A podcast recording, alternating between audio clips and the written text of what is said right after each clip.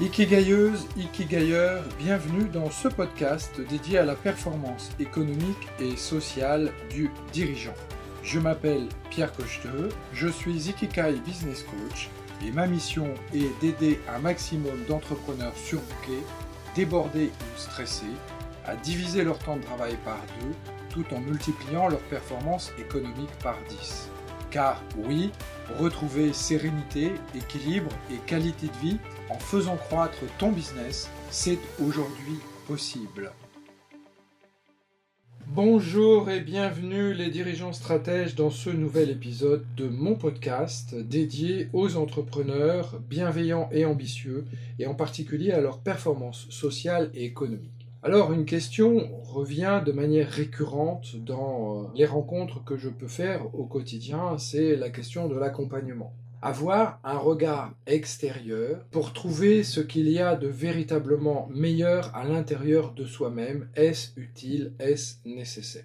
C'est une question importante et euh, c'est une question qui pour moi est essentielle pour l'équilibre du dirigeant, pour l'équilibre de ses collaborateurs, mais aussi pour la performance sociale de l'entreprise. En tant que dirigeant d'entreprise, vous avez sûrement, comme moi, de nombreux projets à réaliser, des objectifs quotidiens à atteindre et parfois des objectifs à moyen, à long, voire à très long terme, ainsi que des résultats spécifiques à obtenir pour pouvoir avancer. Mais la plupart du temps, rien ne sert de courir dans tous les sens, mieux vaut savoir précisément où vous allez. Alors j'ai développé au cours de ma carrière professionnelle la conviction que pour générer des résultats, vous devez d'abord définir de manière très précisément votre moteur, c'est-à-dire la raison pour laquelle vous vous levez le matin, ce que dans mes accompagnements j'appelle votre ikigai. Malheureusement, je constate au quotidien que beaucoup d'entrepreneurs ne prennent pas le temps de se poser les bonnes questions et foncent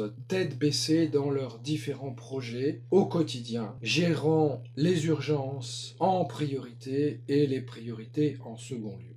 Eh bien, cette stratégie est, euh, comme le dirait euh, l'un de mes mentors, euh, malheureusement décédé aujourd'hui, Paul Václavic, cette stratégie est un bon moyen pour réussir à échouer. En effet, le dirigeant d'entreprise doit se concentrer sur la stratégie de son entreprise, c'est-à-dire sur la réalisation des priorités et certainement pas être dans l'opérationnel qu'il doit apprendre à déléguer à ses collaborateurs, à ses collaboratrices, et ce, dès le départ de son entreprise. Et même si vous êtes un auto-entrepreneur, vous ne pouvez pas passer tout votre temps à être dans l'opérationnel en permanence. Il faut organiser vos priorités en fonction du développement de votre entreprise. Et c'est ici que le coaching entre en jeu pour vous apporter un regard extérieur et vous aider non seulement à trouver votre ikigai, c'est-à-dire votre moteur dans la vie, ce qui vous passionne, ce pourquoi vous êtes doué, ce qui va vous donner de l'énergie, de la motivation, qui va vous tirer en avant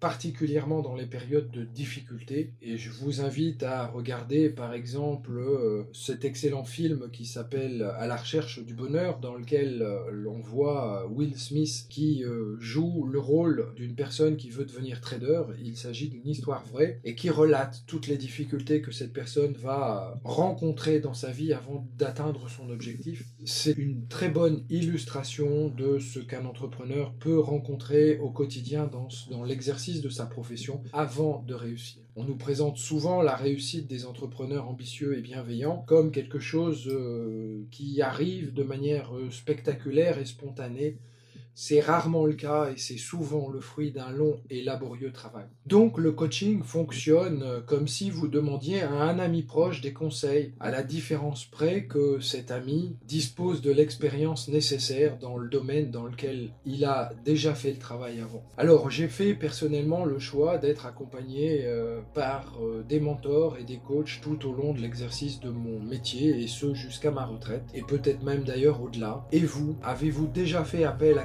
pour vous aider à atteindre vos objectifs. J'espère que ce nouvel épisode de mon podcast vous aura plu. Si c'est le cas, je vous donne rendez-vous sur LinkedIn ou sur Facebook dans le groupe Dirigeants Stratèges et je vous donne prochainement rendez-vous pour un nouvel épisode des Dirigeants Stratèges.